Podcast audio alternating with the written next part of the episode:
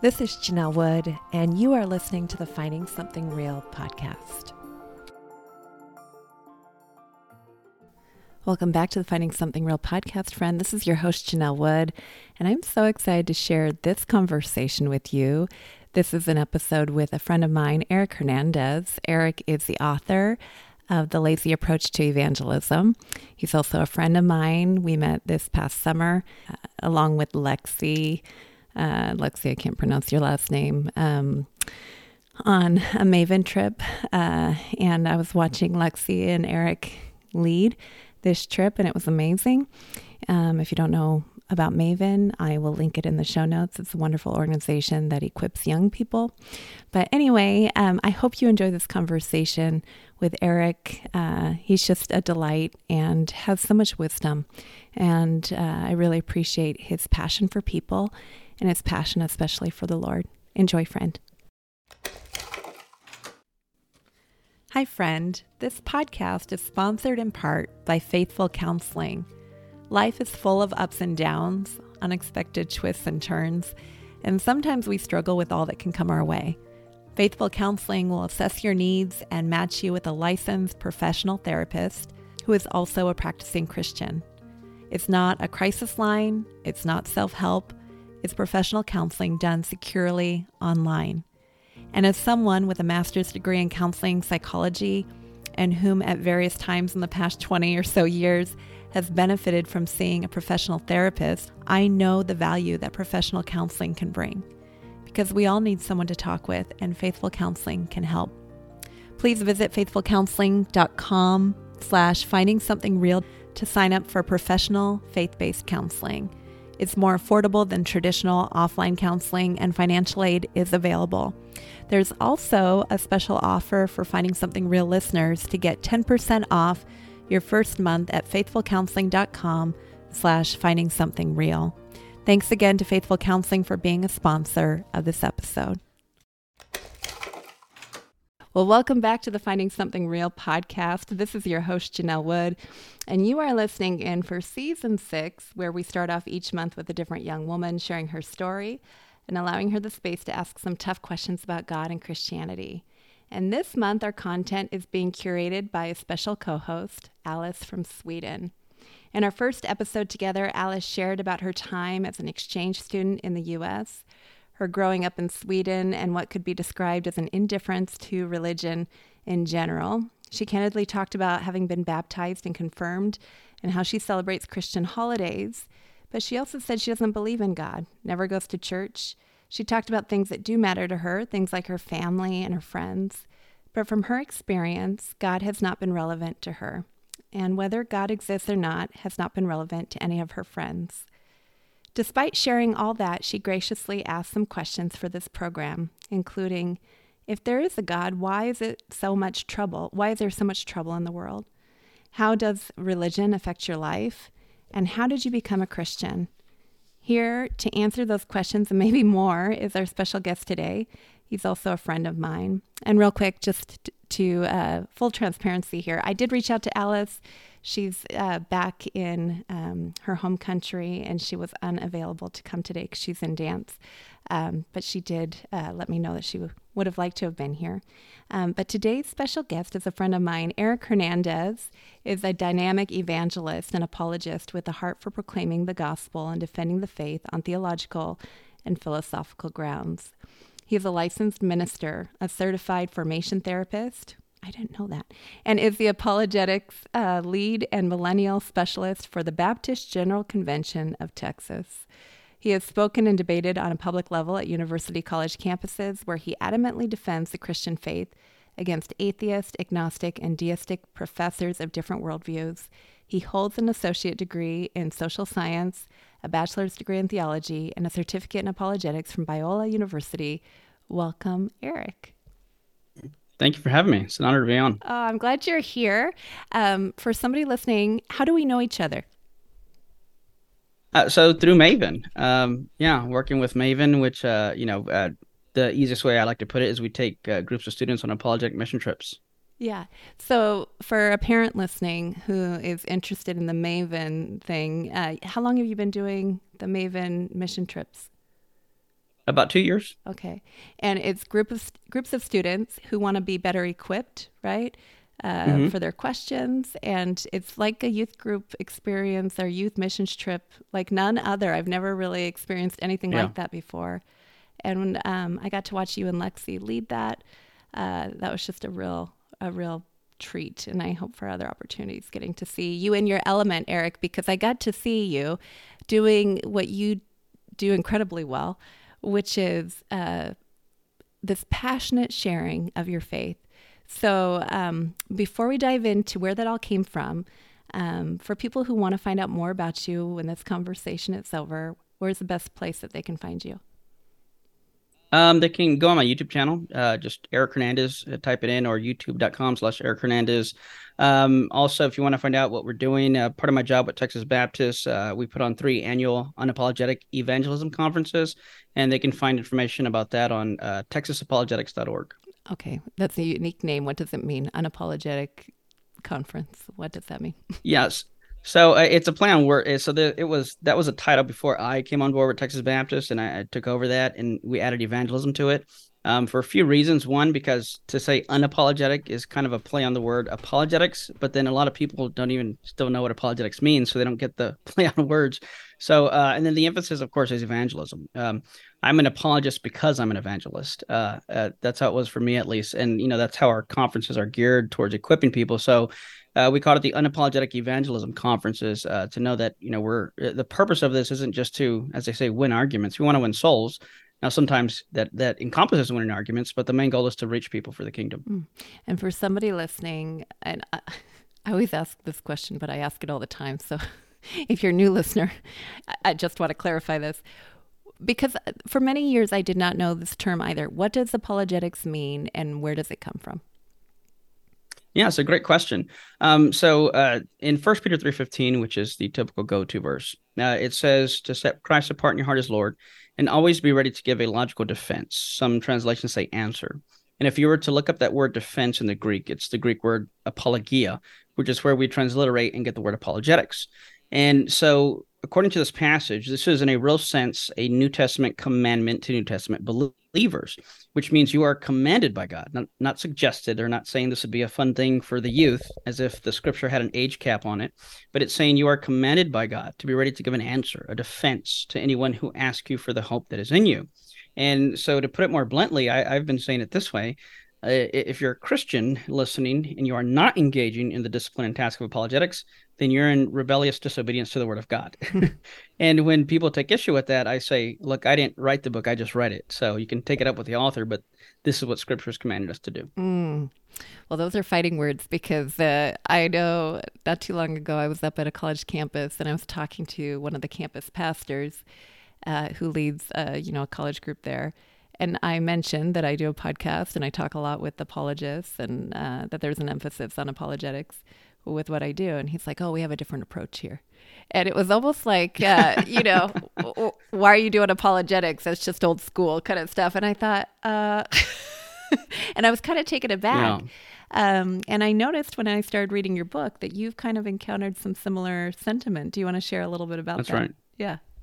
Uh, sure, yeah. Um, so yeah, the book you're mentioning, uh, that you have copy as well, "The Lazy Approach to Evangelism," a simple guide for conversing with non-believers. Um, yeah, and, and the first two chapters are kind of just uh, give an apologetic for apologetics, if you will, um, because what uh, kind of even what you just shared. Uh, what people don't realize is this this is a New Testament commandment, and and we're called to do this. Uh, again, to reiterate, it's not a suggestion. Um, and I've had similar where people say, well, you know, like the person you were talking about, I take a different approach. In my mind, that translates to, well, I don't follow scripture or I take an unbiblical approach. Um, so, so he, when, whenever people ask me what is apologetics, um, I, I typically don't always go to the verse immediately. Uh, I will at some point, but I found the best way to show people what apologetics is, is to say, let me ask you two questions and allow me to respond as a non-believer skeptic would respond. And the two questions are question one, why are you a Christian? Mm. And then the second question is, why should someone else be a Christian? And the reason it's two questions is because I often find that a person's answer to the first question doesn't always necessarily apply to the second. so, as an example of this, um, some years ago, I was invited to speak at a men's conference. And um, prior to the conference, I'm I'm there a little early, and I'm backstage with some of the other uh, speakers. And uh, the keynote speaker that evening, who was a pastor, he approached me in a kind of condescending tone, and says, "Oh, so you do apologetics, right?" And I said, "Yeah." And he said, "Well, you know what they say." A man with an experience is never at the mercy of a man with an argument. and I said, What do you mean? And he said, Well, I have my testimony of how God changed my life because, you know, I was in drugs, I was in gangs, I was violent, I was an alcoholic, I was going through a divorce, but the one true God changed my life. And so I don't need apologetics to defend my faith when I have my experience. Well, um, my first thought was, why is this guy trying to argue with me prior to preaching on stage with me? and, and I said, well, I said, setting aside the fact that you're essentially giving me an argument as to why we shouldn't use arguments, I said, Do you mind if I ask you a question? um, because I, I once heard Bobby Conway say, if anybody tells you they don't need apologetics, then they have just revealed to you how little evangelism they actually do. Mm. So I asked him, I said, Do you do any evangelism? He said, Oh, yeah. And I said, What do you do? And he said, Well, once once a month, our church goes to these apartments uh, where we're located, and we set up the station, and we cook hot dogs and hamburgers, and we interact with the community. We even play basketball with the kids, and then I stand up and share my testimony and I do this all without apologetics. And I said, that's well, that's great. But uh, let me ask you a hypothetical about what you just said. And I said, suppose five hours later, so your church goes for lunch. Let's say five or six hours later, it's dinner time. And another group comes, and let's say they're Muslim, and they go to the same apartment complex, just where you're at. They set up a station, cook hot dogs and hamburgers, interact with the community, even play basketball with the kids. But then one of their leaders, who's again Muslim, stands up to share his testimony and let's suppose his testimony was like, I don't know, 10 times better than your testimony. So, you know, he was addicted to 10 different drugs in 10 different gangs, uh, 10 bottles of alcohol, prone to 10 different types of violence, and was going through 10 different divorces at once. Because, you know, in Islam, you can have more than one wife. Um, but then he stands up and says, But the one true God, Allah, changed my life. Now, earlier you said, Pastor, that a man with an experience is never at the mercy of a man with an argument. So, based on this Muslim's testimony, which according to you, no one can argue against, would you then drop to your knees, convert to Islam, and devote your life to Allah? And he said, No, of course not. And I said, Well, right, that's that's kind of my point. Hmm. Um, now, of course, you know, I, I tell people don't hear me saying what I'm not saying, but looking at it biblically, the Bible says that the preaching of the cross is power to those who believe, which is you and I, the church, but foolishness to those who don't. So the question becomes how do we as believers take what the world deems as foolishness to translate that and demonstrate its power? And I submit to you that is in part the discipline and task of apologetics. Mm. Yeah. And now, I, now you know why he's my friend. Because I remember watching you, you know, do what you do, and uh, you have a real gifting, um, Eric. And it was fun getting to meet your parents too, and your daughter. Um, That's right. Um, yeah. In June, but uh, have you always been passionate about sharing your faith and how did you become a Christian?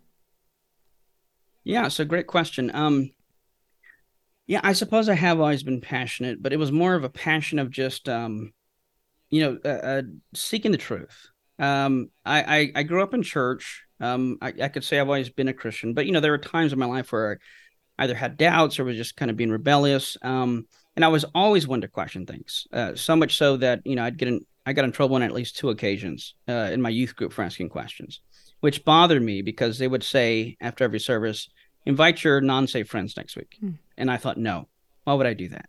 If I, as a Christian, can ask questions, why would I, um, you know, bring someone who's not saved to come and, you know, get shut down as well? Uh, and so, uh, but, but that's not why I'm a Christian today because I grew up in church or because, you know, things of that nature. Uh, I'm a Christian today because I looked at the evidence and saw that Christianity was true And at the end of the day, one of the most important questions you can ask is uh, is or, or, seeking the truth. What is truth? What is the truth? And suffice to say that as as I you know had questions and you know e- even when the church would kind of not respond, what makes it different for me is I hear a lot of people saying they left the church because uh, you know Christians are hypocrites or yada yada yada. But for me, that that didn't make sense to throw the baby Jesus out with the bathwater. I mean, if Christians acted hypocritical, that wouldn't disprove Christianity no more than someone failing a math test would disprove that math is false, right? um, so I, I just kind of began to, you know, think to myself, well, if God does exist and all truth is grounded in Him, then I shouldn't be afraid to learn anything. Um, and if something's true, it's not going to contradict him. And so, freshman year of college, I took my first philosophy class, and, and this is kind of where I got into apologetics and really kind of put me where I am now. um, took my first philosophy class thinking it was just, I needed to fill an elective, basically. And I thought, well, philosophy is just sharing your opinion and making stuff up, and I can do that in my sleep. So, this is going to be an easy class. I could just, you know, I could maybe even skip on a few occasions, still pass. Um, long story short, I fell in love with philosophy. One reason was because I was allowed to ask questions. I later found out my professor was an atheist, but again, I learned a lot. I enjoyed it. Next semester, I want to take another class in philosophy. But every one of my peers said, if you're going to take another class, whatever you do, don't take Professor Pena's class. He's an atheist, he's condescending, and he's going to try to make you lose your faith. And my thought was, well, where can I sign up? um, of course, not because I wanted to lose my faith, but but in all sincerity, I, I had questions, and I knew that if Christianity were true, I needed to know why. Hmm. But at the same time, I realized if Christianity were false, I'd still like to know why, and perhaps this is guy for the job. So here's the pivotal moment in my life and ministry that set me to where I am today. um, this professor, he walks into class, and he pretends to hold up this antidepressant pill and he begins the lecture by saying religion wants us to believe in something like a soul, which is supposed to be immaterial. And because of this, we can have hope in the afterlife and seeing our family and friends that have gone before us. And according to Christianity, your your thoughts, your emotions, your sensations are all supposed to be contained within this immaterial soul, and these are also supposed to be immaterial. But the problem is, if I were to take this antidepressant pill, which is physical, it has the power to change and affect the alleged immaterial states of my soul. But how can that be? How can something tiny and physical have the power to affect the alleged immaterial? Because every time we look at the brain, scientists just see neurons firing. Every time we look at the body under microscope, we just see the base elements of carbon, hydrogen, oxygen, yada, yada, yada. But we've never found a soul. How do we explain that? And he said, Well, the answer is simple. I'll tell you how. The answer is that there is no soul. There is no heaven. There is no hell. There is no God. There is no afterlife. You are just a physical brain and body, a meat machine. And we need to learn to live with this fact, get on with our lives, and stop believing in these fanciful, foolish fairy tales. Class dismissed, essentially. Well, what troubled me about that was a few things. um, first, I had never met anyone that didn't believe in the soul, much less had I ever heard an argument put against it. But on top of that, something even more troubled even uh, more so was troubling to me because for the first time in my life, I heard an argument that, if true, would prove Christianity false. To give the nutshell reason for that, 1 Corinthians 15, Paul says, If there is no resurrection of the dead, to paraphrase, Christianity is false. And he goes as far as to say, in fact, people should actually feel sorry for us for how gullible we are for believing this to begin with. So, according to scripture, if there is no resurrection, Christianity cannot be true, full stop. Well, suffice to say that according to Christianity, it's not just the body being resurrected, but me, the soul, the self. And so, if there is no soul, then in principle, there could be no resurrection. And thus, by the same line of logic, according to Paul, if there's no resurrection, Christianity can't be true. So, I thought to myself, I can either ignore this and sweep it under the rug, which is not my character, or I can roll up my sleeves and get into some philosophy and learn some metaphysics. And I did the latter. Um, so that kind of and i didn't know what apologetics was at this time. I hadn't taken a deep dive into philosophy. Um, i just knew that i've always been one to ask questions and i'm always one to seek answers because i want to believe what's true. If christianity were not true i wouldn't be a christian. Uh, why would you be? Um, but if it were true my goodness why wouldn't you be? So i like what cs lewis said. He said something to the effect of christianity can be one or two things it can either be the most important thing or not important at all but the one thing it cannot be is something that's just moderately important. Um, because again, if Christianity is true, so much stands and falls, and if it's false, same thing. And, and so as I got into this, again, learning about guys like William Lane Craig, J.P. Moreland, who just really, I mean, were just a breath of fresh air uh, to presenting uh, a lot of the evidence and arguments. And um, a, a fun fact at the end of that story was four or five years after I graduated from this community college, Suffice to say that this atheist professor was actually my first one-on-one public debate on God's existence at a church that I didn't even attend. um, and, and, just from there, just God kept opening doors for me to either speak or, or uh, teach somewhere, or even uh, uh, do some debates that I've done on occasion uh, on God's existence. And here we are today. Wow, what a story! So, what made you write the book? Yeah, so good question. Um, so uh, again, just kind of uh, being brief, uh, Texas Baptists, who I work for, the Baptist General Convention of Texas, they wanted to put out some evangelism resources, and they wanted to do uh, to kind of update a book that uh, had been written, and they wanted me to contribute a chapter on evangelism. Long story short, as I talked with um, uh, my supervisor and the other guy who had written the other book, and kind of give them my ideas, they basically said, "How about you write your own book and just focus it on non-believers?" So what's what initially was going to be just a contribution chapter ended up being an entire book in itself.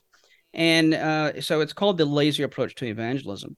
And uh, the so I didn't come up with a title. I did come up with the lazy approach. Uh, in one of the chapters, I, I, spell out what I call the lazy approach, which is more like a minimalist approach. And it was actually Greg Koukl who thought of the title, the lazy approach to evangelism. um, but essentially, what I noticed was in a lot of interactions, even with other apologists, uh, when they're talking to non-believers, there's a, a, lot more work being done than is needed, so to speak. Um, there, there's differences when someone makes an assertion, for example, or just or actually gives you an objection. So, for example, if someone were to say, "Well, Christians are hypocrites," my quote unquote lazy approach response would be, "Go on," and I just stay quiet. Uh, because it's not an objection, right? It's an assertion. Like what nothing stands or falls on that. I'm not disagreeing with the person, but here's a a, a better example to kind of give the overall approach. um, so in Colossians 4, 5, and 6, Paul gives us two goals for conversing with non believers. Um, his overall theme in these two verses is essentially to keep the main thing the main thing. And the first goal comes from verse 5, and he says essentially, um, make the most use of your time when you're speaking with non believers. So make the most use of your time. To kind of uh, touch on that briefly, I like to tell so uh, there's this notion of triage in the medical community. So if I were a doctor and they rush in a patient to the emergency room, let's say this patient has three wounds uh, a broken wrist, a scraped knee, and a bullet in their chest. Which would we operate first? Well, clearly the bullet in the chest. Why? Because that's the most severe. So in the medical community, this is known as triage. You're going to prioritize wounds in order of their severity. Well, if we apply this to evangelism, we can think of a notion I've heard called theological triage. So when teaching this, I ask people Suppose you knew that in exactly one hour Christ would return. Here are four topics that you can talk about with a non believer. Let's say you're, I don't know, stuck in an elevator for an hour with a non believer. Here are four topics. You can talk about age of the earth, creation, evolution, biblical inerrancy, or God exists and rose Jesus from the dead. Which do you focus on? Well, I'd say the last one. Why? Because that's what's needed for salvation. Put differently, can someone go to heaven and believe in evolution? Sure. Do I believe in evolution? No. But is that what it takes to be saved? No. In other words, confess with your mouth, believe in your heart, Christ is Lord, and God rose Jesus from the dead, and believe that the earth is only 6,000 years old. well, no, that's not what my Bible says, right? so, all that to say, we're making the most use of our time, right? Theological triage. And, and I go a lot deeper in the book, even show how Jesus did this. That's a whole uh, another story. And then the second in verse, uh, the second goal in verse six, he says, know how to answer everyone who questions you. And Paul being very particular with his words, he says, know how to answer as opposed to what to answer. Um, the difference being if, um, so I, when teaching this, I like to look for uh, a young teenage guy who I know is not married. And I'll say, let me ask you a question, yes or no. Have you stopped beating your spouse? And they say, yes. And I say, oh, so you used to beat your spouse? And they say, no. And I say, so you still are? And then they look really confused.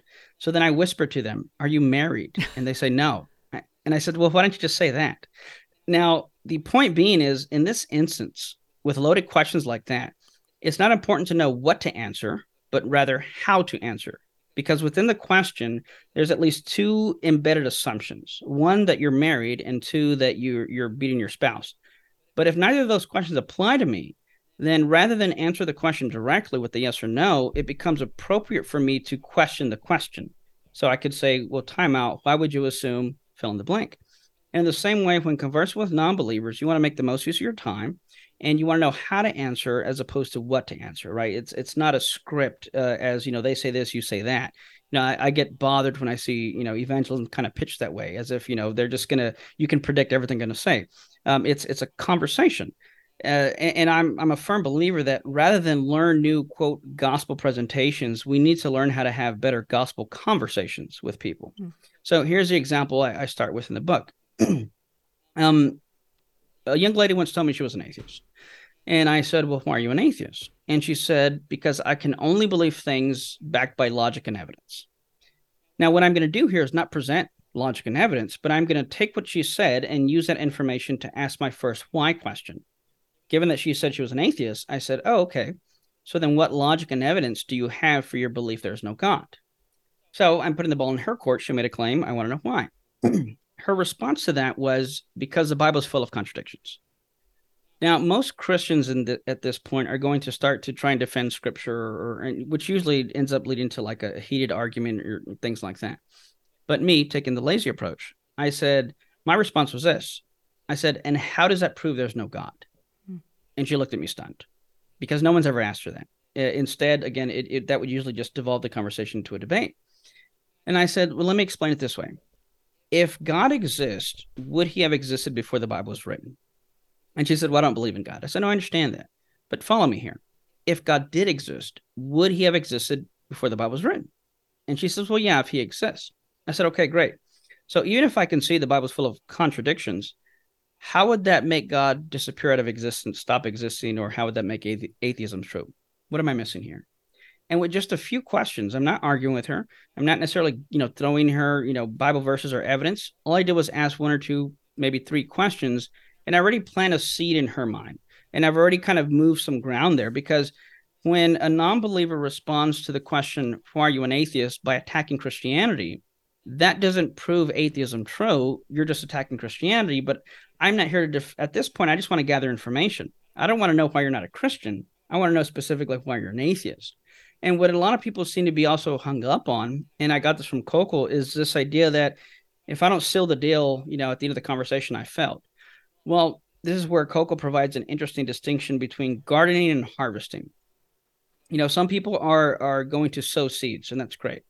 But before there can be a harvest, there has to first be a gardener. And if you think of what a gardener does, well, gosh, he sweats on his knees and you know he pulls weeds, wakes up early, make sure you know there's no bugs on on you know the plant, make sure there's proper water. And sometimes when I'm out there witnessing or evangelizing, I'm doing gardening work. And at some point, maybe I'm not the one to bring in that fruit, so to speak. But this is why Jesus said, "The one who uh, sows and the one who reaps will rejoice together." Paul says, "I planted, another watered; God gave the increase." And so you know, the lazy approach is, you know, not getting bogged down into these uh, rabbit trails that aren't even relevant as to whether or not Christianity is true or false. Because at the end of the day, there are at least two things that make Christianity true. One, God exists, and two, Jesus rose from the dead. If those two things are true, Christianity is true, full stop.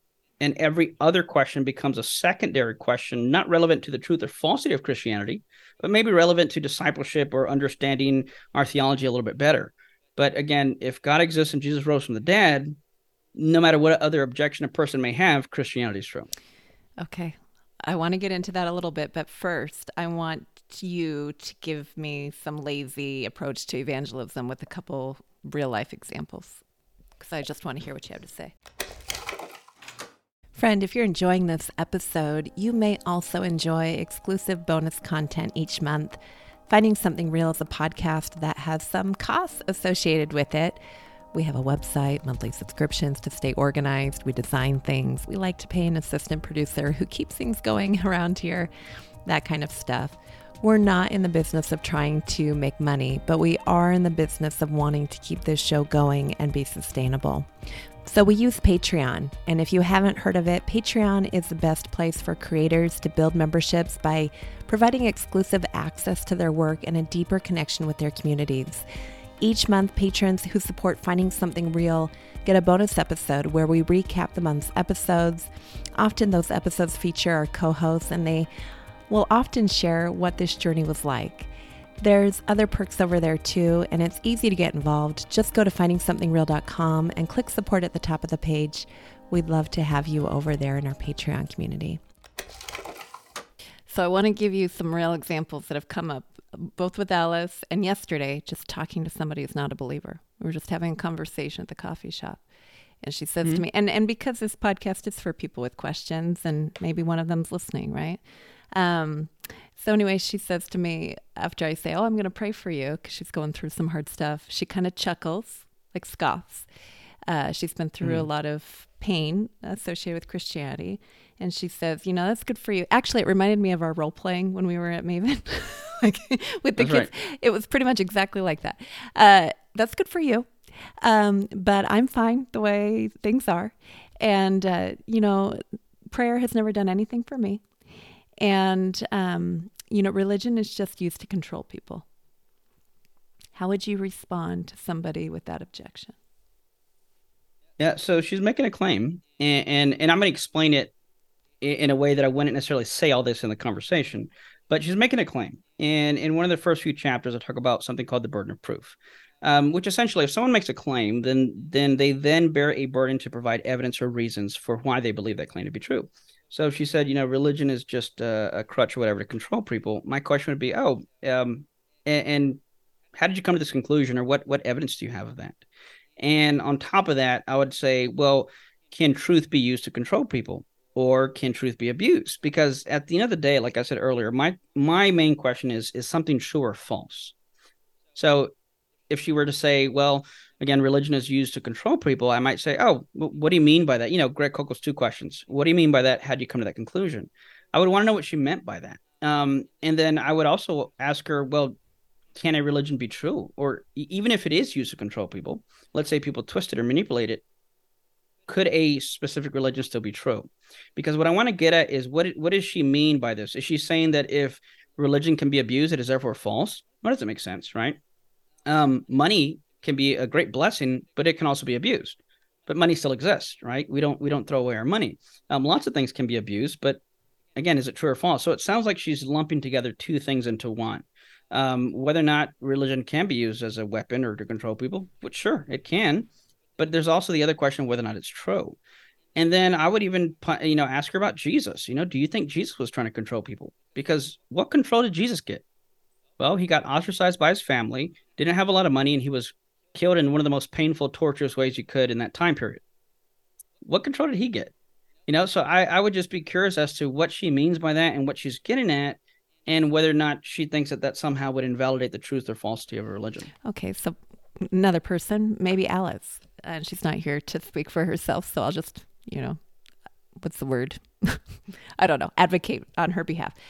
Maybe she'd say, uh, maybe it's true, maybe not but my life is working just fine the way it is right now. Why should I care whether Christianity is true? Um, what's you know what difference does it make? And this isn't just a question you know that comes from the other side of the ocean, right? I mean, I was just listening to or reading uh, an article by Natasha Crain where she was responding to a viral post that went out where a former Christian says, At the end of the day, I don't care whether Christianity is true. I care what's helpful, and it's not helpful for me anymore. So, how do you respond to to that whole idea of post truth? Uh, who cares what's right or wrong? Yeah, so it would just really depend on on what I know about the person or what they're trying to get at. So, you know, a few of the other, um, without going through each one, uh, in, in, detail. Like the second uh, part of the of the lazy approach is to reword a person's position, to either remove the fluff or provide a counterexample, um, emphasize rebuttals. I'll talk about later, identifying logical fallacies, and knowing whether they're giving you an objection or an assertion. So, to what you asked about, um, you know, I don't care whether or not you know it's true or false. My life's just fine. you know, I depending on the situation or person, I would like to know what the person cares about because I want to apply what they said and see if that applies to other things. So, for example, um, if they say I only care whether or not it's helpful, not whether or not it's true, well, slavery was helpful to some people, um, but it was morally wrong. But if there is no moral, objective moral truth or falsity to a position or a claim or an action, well, then where do we draw the line? you know or you know do you think that you know everybody should be treated with equal with equal respect and dignity? If the answer is yes why? What makes us special? Uh, what makes human beings uh, uh, worthy of any kind of uh, equality or treatment? Um, whether or not because essentially they're implying that god's existence or truth of christianity is irrelevant to their lives. Well first that's not true. Um, they may think it is but you think about this. If there is no God, would anything exist? Well, I would say no. So I would ask the person, well, do you like existing? You know, or do you think, you know, uh, so for example, I was talking with someone once about, um, uh, uh they, they were talking about, uh, that they're kind of what you're appealing to is postmodernism, which is one of the three dominant strongholds I talk about in the book, relativism. And, you know, there are people in one breath will say, well, there is no objective morality. There's no objective right or wrong. It's just, you know, depends on the society or people. But then in another breath will claim something like uh, the legalization of same sex marriage was moral progress.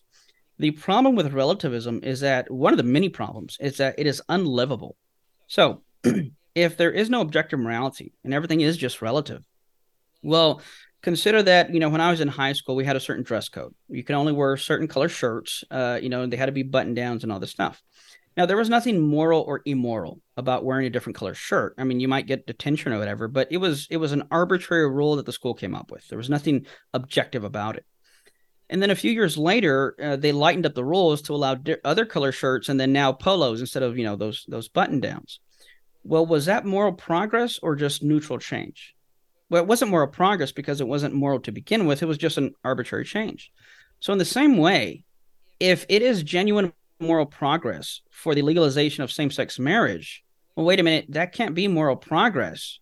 It was just neutral change, and you can't say that it was an advancement of morality or an advancement of progress because moral progress assumes that there is an objective purpose that we're trying to aim to. Moral progress assumes we are progressing towards a an objective purpose, goal, or end. But if there is no objective purpose, goal, or end, you can't call it moral progress. So whether we allowed slavery or same-sex marriage doesn't matter. It's all relative.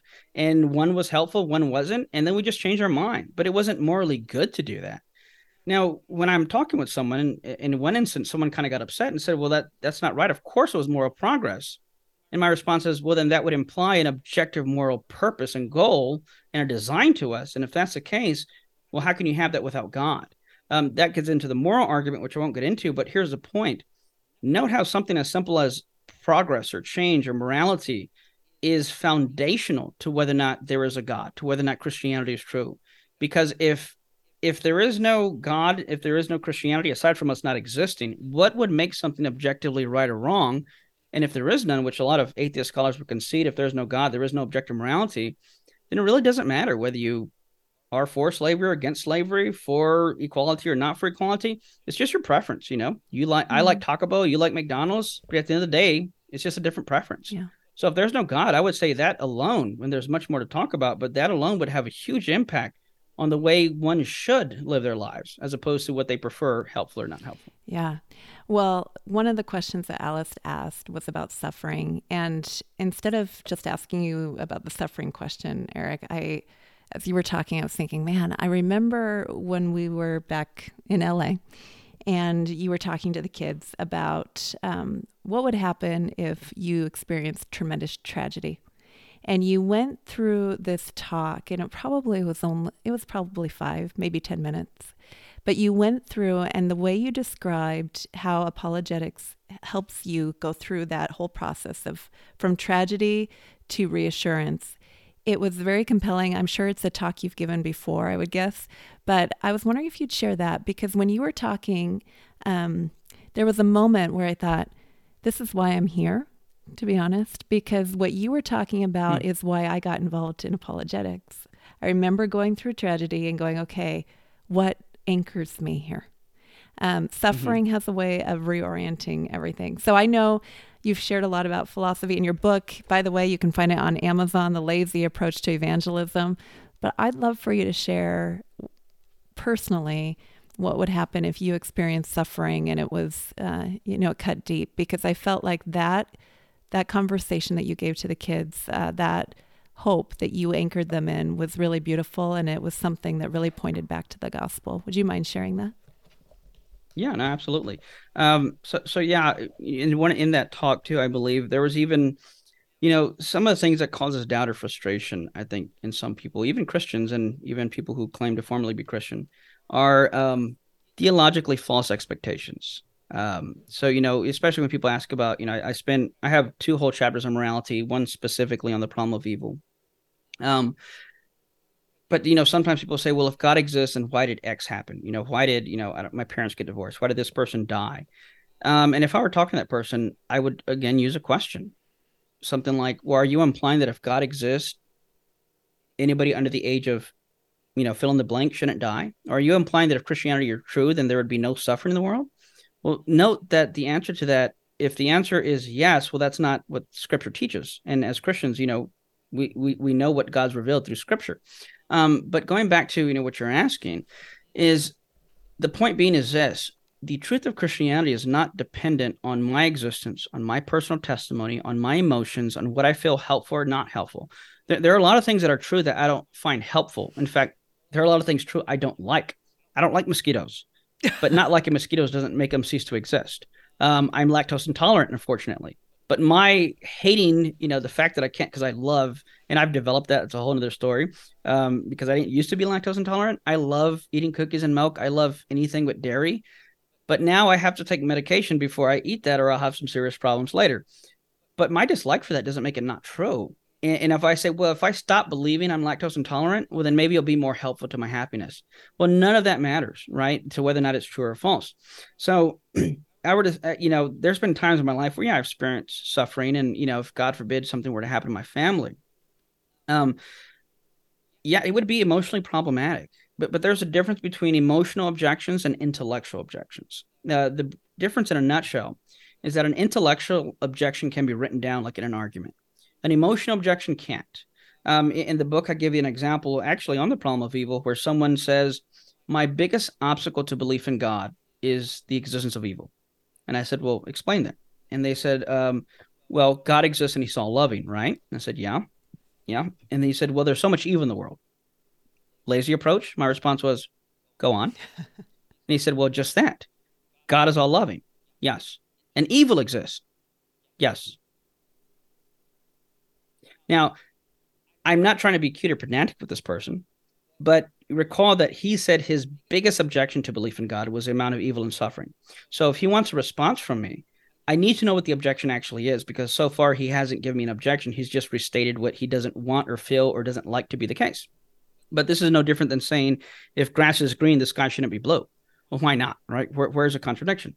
so um, at, at, one point I said, well, let me see if I understand you correctly, because essentially it was an emotional objection, not necessarily an intellectual one. Now there are intellectual objections from the problem of evil. I'm not saying there's not, but what he was sharing was was an, an intellectual one. And I said, um, well, could I, as a loving father, take my kids to the dentist, knowing it would include painful shots? His response, interestingly, and again, this is using a question, and this is also rewording the position, and this is, um, you know, uh, discerning that this is an, an, objection, it's just an assertion.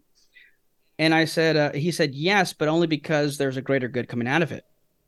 And I said, well, okay. So if you can concede that I, as an earthly father, can be loving while allowing suffering in the lives of my children, then I'm having trouble how you can't apply that to God as a heavenly loving father and yet still allow suffering in our lives. In other words, he pretty much made the point for me. Now, going back to what you were you were asking about, yeah, there's been times in my life where either I feel upset with God or I feel something should have happened, or you know, gosh, someone in my life passed away, you know, that that was close to me. You know that there there's times where, especially at night, which is tends to be when you're more mentally tired, it's when these doubts appear to arise more. And there's times where I've thought to myself and sat and said, okay, I'm emotionally troubled, but what what where does this take me? And I said, well, if Christianity is false, well, what what there's no hope, you know, uh, to have, but that doesn't make it true just because it, it makes me feel better, maybe gives me hope. So at the end of the day, like you said, what anchors me, and sometimes I will walk myself through the apologetic arguments I've come become familiar with, through through the things I've learned in my life. So it might sound something like this. so I'll stop and think, okay, is Christianity true? Well, first question, does God exist? Well, gosh, yes, he has to. And well, why? Well, because something like the argument from contingency, which is, I think, like chapter 18 or something in my book, um, which essentially states that if anything contingent exists, something necessary must exist. What does that mean? Well, I don't have to exist. So you have to, I'm what you call contingent. Had my parents never met, I wouldn't exist. So how do I explain my existence? Well, I can point to my parents. Well, the problem with that is that they too are contingent. So now, in order to explain my existence, I have to explain theirs. Well, I can explain theirs with their parents. Well, their parents are contingent. And note if you keep going back, it's kind of like giving someone a check without funds in the bank. If someone, if I, if you need money and I write you a check and say, but I don't have the money, cash it tomorrow, and then I got to get now I got to put the money in the bank. I go to somebody else and say, "Can I borrow five bucks?" And they write me a check and says, "Yes, but don't cash it to tomorrow because I don't have the money." Well, if that keeps happening, when you cash that check tomorrow, it's going to bounce. Let's suppose it doesn't. What would that imply? All things being equal, that would imply that at some point down the chain, there was someone who already had the money that did not need to borrow that money from someone prior. Let's call that someone who was an owning lender. He owned the money in order to lend it, whereas everybody else in the chain was a borrowing lender. They borrowed the money in order to lend it to the next person. Well, this owning lender would be necessary if you got the money the next day when you cash a check. Now apply that to existence. I exist, but I borrowed existence from my parents and they from their parents. Well, just like the check analogy, if you keep going back with borrowing lenders, I wouldn't exist. But guess what? I'm here. so, what does that imply?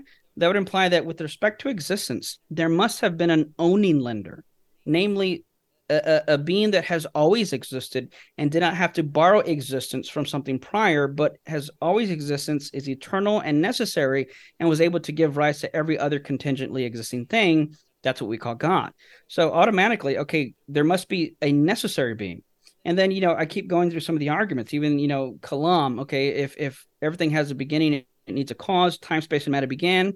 So whatever caused time, space, and matter must have been timeless, spaceless, and immaterial. That's what we call God as well. Okay, so I'm walking myself through this, and then I also think, okay, but but wait a minute. Even if this God exists, I mean, how do I know He's not just playing with my life? How do I know He's not just you know using me as a pawn? Well, God is a maximally great being. What does that mean? God is not just the greatest God that happens to exist who wins by default um, Anselm came up with this concept that God is a maximally great being, a being that not just the greatest being that does exist, but the greatest being that could conceivably possibly exist to begin with. And part of being a maximal great being is to be all perfect and all loving. Well, why did this happen in my life? Well, if God exists, he must be all loving, but also all knowing. So maybe there's something that he knows that I don't, that he allowed this to happen in my life. And if God is all just, he's going to bring some type of reconciliation, even if not in this life, then possibly the next. So I'm walking myself through, okay, God exists. He's necessary. He's maximally perfect. He's all loving. He also is all knowing. So if he allowed something in my life to happen, then maybe he knows something I don't. So I could still be able to trust him because he is a maximally great, perfect, necessary being. Okay, but what about okay, but but what about you know? Does he have this all planned out? Well, well, what makes Christianity true? Well, the resurrection. Okay, did Jesus rise from the dead? And I'll begin to do that as well. Well, yeah, you have an empty tomb, postmortem appearances. The origin of Christianity is is uh, solidified in the fact that disciples believe that Christ rose from the dead. There was an empty tomb. They saw him after death, and I, I begin to walk myself through all this. And then after about I don't know, thirty minutes to an hour, d- depends on you know what I'm going through. I, I sit back and think, okay, there is a God who loves me sent his son to die for me, a God who wants a relationship with me. I'm in fellowship with him. And does my emotional troubles right now, is that sufficient to override everything I just went through? Absolutely not. Again, even if that doesn't give me the answers in this life, I know I can put my trust and confidence, which is what faith is, it's a trust and confidence in something. I can put my trust and confidence in a maximally great, necessary, all loving, all knowing, omnipresent God that wants a relationship with me. Hmm. And at the end of the day, that's what I'm anchored in. Not my emotions, not how, you know, how well I'm doing at my job or work, not how I feel, but in the fact that God exists and rose Jesus from the dead. And what I love is that when you look at all the other religions, every religion says you have to do something in order to reach God. Christianity is the only religion that says you can never reach me. And because you can't come to my love and reach me, I'll step down in human flesh and come reach you mm. because that's how bad I want to be with you. Mm. And so it's not nothing I did, but it's putting my trust and confidence in a God who I have evidence, reason, and logic to know he exists and to know that he wants a relationship with me. Yeah, I love that. We're running out of time here, but I have a couple final questions for you. And one of sure. those is the question that Alice asked, which is how does religion affect your life? And I guess I'd love for you to share not um, the strategy behind how you would respond, but really how maybe a heartfelt thing for Alice, who maybe isn't interested in changing her life right now. Um, how has faith in Jesus changed your life, Eric? Uh, yeah, so um, great question. I, I think the deeper question behind that is whether or not, again, going back to whether or not it's true. Because, you know, we, part of Maven, which we'll, we'll be doing what next month, we'll be going to Utah. And, you know, gosh, Mormons are some of the nicest people with some of the best quote unquote testimonies, right? You can't out testimony a Mormon. and they will tell you how Mormonism has changed their life, has maybe made them better parents, made their family grow stronger. But at the end of the day, is it true or false? Um, so when it comes to religion, it's not just a matter of helpfulness; it's a matter of whether it's true or false. Because again, I can believe things that are false that might be helpful, but at the end of the day, it's it's I'd be living a lie, right? If I believe tomorrow that I'm the richest person in the world and went out and started spending money, within a few months I'm going to lose my house, my car, my job, everything else. So it's whether or not it's true. But the great thing is, is that Christianity is not only quote unquote helpful, but it's true. Because if there is a God again who loves me, sent a son to die for me, wants a relationship with me, then my goodness, there are huge implications. Then, then there is a design to our bodies. There is a an objective right or wrong. There is um, that we do live in a fallen world that we were not meant to be. You know, the scripture says we are in this world, but not of this world. It also means that this is not the only life. It means that you know my friends and family that have passed away who were saved, I have hope in seeing them again. Now, to reiterate, this doesn't make it true but the fact that it is true makes it awesome because that hope is grounded in something genuine in, in finding something real if you will. And, and, it also lets me know that my goodness even if i don't know um, what tomorrow's going to be like i know that god's in control. I know that i'm in god's hands. I, I once heard the saying i don't know what tomorrow holds but i know who holds tomorrow. And knowing that i can do nothing to save me i can do nothing to change my life I, I like to put it this way. If my computer were to break down, you know, I could try to fix it myself, but I can't. I don't know much about computers, much less fixing them. So what I would have to do is even though I own the computer, it's under my name, I bought it with my money, I would have to send it back to the manufacturer who made it, who can and is equipped to fix it. When the same way I didn't cause myself to come into existence. Even though this is my life, my body, uh, um, it, it's what it, it's the, the skin I've been living in for 36 years when I break down, I can't fix myself. So gosh, the best thing I can do is send my send myself back to the manufacturer, and you will, if you will, and say, I need I need you to change me because I know you're the one that made me, you're the one that created me, and you love me. You want a relationship with me. So how about I just give you everything? Hmm. That's that's the the effect it has on my life. Again, not just because it brings me hope, but because it's true. And the fact that it's true gives me that confidence in that hope, that confidence that again, this isn't the life. Th- this world wasn't meant for us. We're made for another world. And I think C.S. Lewis says, if if you know, I find myself with certain desires. You know, I have a desire for food. You know, well, there's well, there's food. I have a desire. You know, a, a duck has a desire for you know to swim. Well, there's something that's water. You know, water exists. And he said something like, and if I find a desire in me in which nothing in this world can satisfy, then it must follow that I was made for a different world. Mm-hmm. So yeah, it, it, it affects my life in so many ways. It teaches me how to love people, how to treat people, especially in this day and age where it's very individualistic and self-centered. You know, and unfortunately, I I find people who've left Christianity, you know, you, you alluded to that earlier. They may say, I'm no longer Christian and I'm so much happier now. At the risk of sounding cold hearted, you know, sometimes I think, well, why does that matter as to whether or not it's true? Why now, you know, don't get me wrong, I'm, I'm I'm happy that people are happy, if you will. But at the end of the day, gosh, life is not about happiness. I have a five year old son, 14 year old daughter. There's a lot of things I allow or don't allow in their lives that do not make them happy. but at the end of the day, I'm okay with that. I'm okay with telling my son, no, you cannot have another, you know, cookie or you can't have a cookie before your dinner. He may not like that.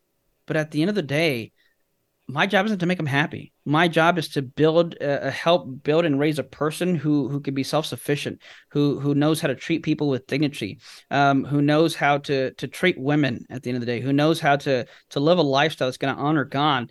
But none of that matters if there is no God and Christianity is not true. Hmm. So even though there are things that don't make them happy, at the end of the day, again, is it true or false? And if Christianity is true, my goodness, what hope we have and there there are so many other ways it's affected my life. But again, at the end of the day, I know that I serve a God that loves me, that created everything. And my goodness, I can't wait to meet him, you know, in in in heaven, so to speak. Of course, I met him already, but I, I can't wait to to just as Paul said, uh, um, these momentary afflictions compare nothing to this eternal way to glory. and if you know anything about Paul, he had more than momentary afflictions. I mean, he was whipped, shipwrecked, beaten, left for dead, stoned. So, my goodness, there's hope. There, there's things to ground our hope, our love, our uh, uh, morality in.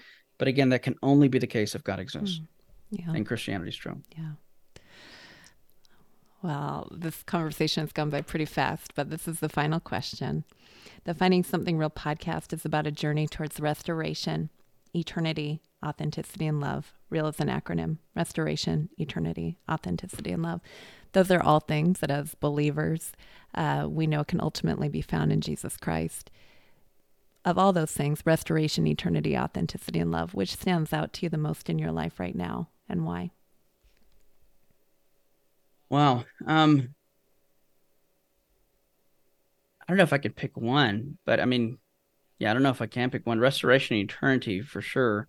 Um, because again, going back to what I was just saying here, so you know, earlier this year in January, my um, my father-in-law passed away, unexpected, um, and it was dragged out. And you know, and my wife, you know, she's you know, keep her in your prayers, and you know, she she has her days. And some years ago, one of my best friends passed away, and I remember, you know, when when I read that, I just my goodness, I just broke down and started crying and thought, man, there but there's so much we didn't do. We had so many plans, and knowing though, you know, of course, I mourned, and and don't hear me saying something I'm not saying. You know, it's okay to cry as a believer. It's okay to cry as a Christian.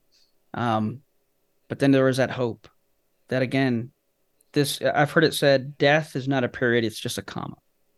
Um, so knowing that, my goodness, again, when when when Jesus rose from the dead, you know that that saying, "Death, where's your sting? Death, where's your victory?" You know, at the end of the day, that's going to be defeated because, uh, as I've heard Frank Turek say, um, you know, when you die, you don't you don't cease to exist; you just change locations.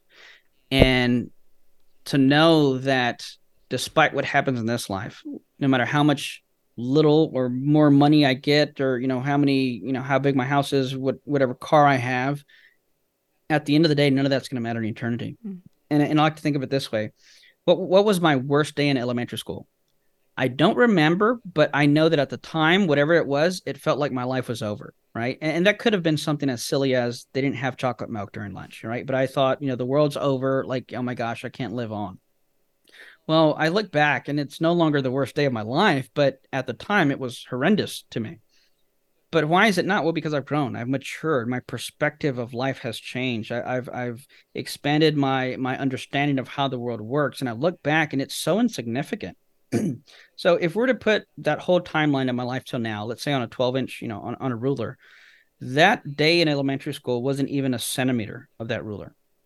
Well, let's say you don't have the best life here, but you put your trust in God.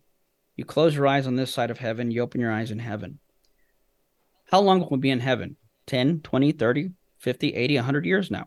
A million? Keep going. Infinite. So take that ruler and then now add not just a few inches, add a few hundred thousand miles and then keep going and keep going.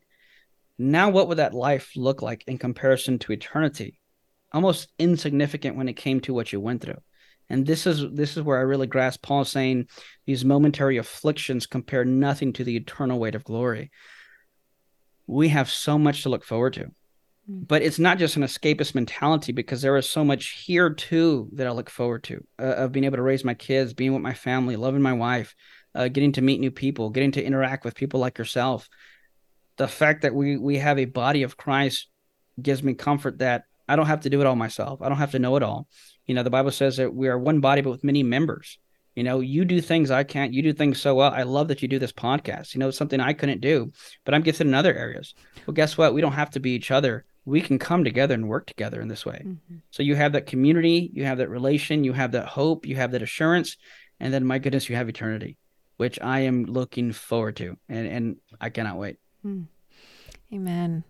Well, Eric Hernandez, thank you so much for being on this podcast. You are the real deal, and I really have appreciated getting to know you. And uh, for those of you listening um, who are Christians, please go get his book, The Lazy Approach to Evangelism. Um, I just really appreciate you taking the time. Until next time. Thank you for listening to the Finding Something Real podcast, friend. This season, we are inviting young women to join me as they share their personal stories and ask honest questions or share objections to the Christian faith. We hope to feature a different story each month and then invite Christian guests on to share from their own journeys and experiences and maybe answer some of those questions in follow up episodes. Friend, the Bible says that Jesus Christ is the same yesterday, today, and forever. I believe with all my heart that Jesus Christ is still in the restoration, eternity, authenticity, and love business. I know not everyone has experienced that, but if you're curious at all at whether there's something real to be found in Jesus, I invite you to come back next week as we continue on a journey towards finding something real in relationship with Him. Until next time.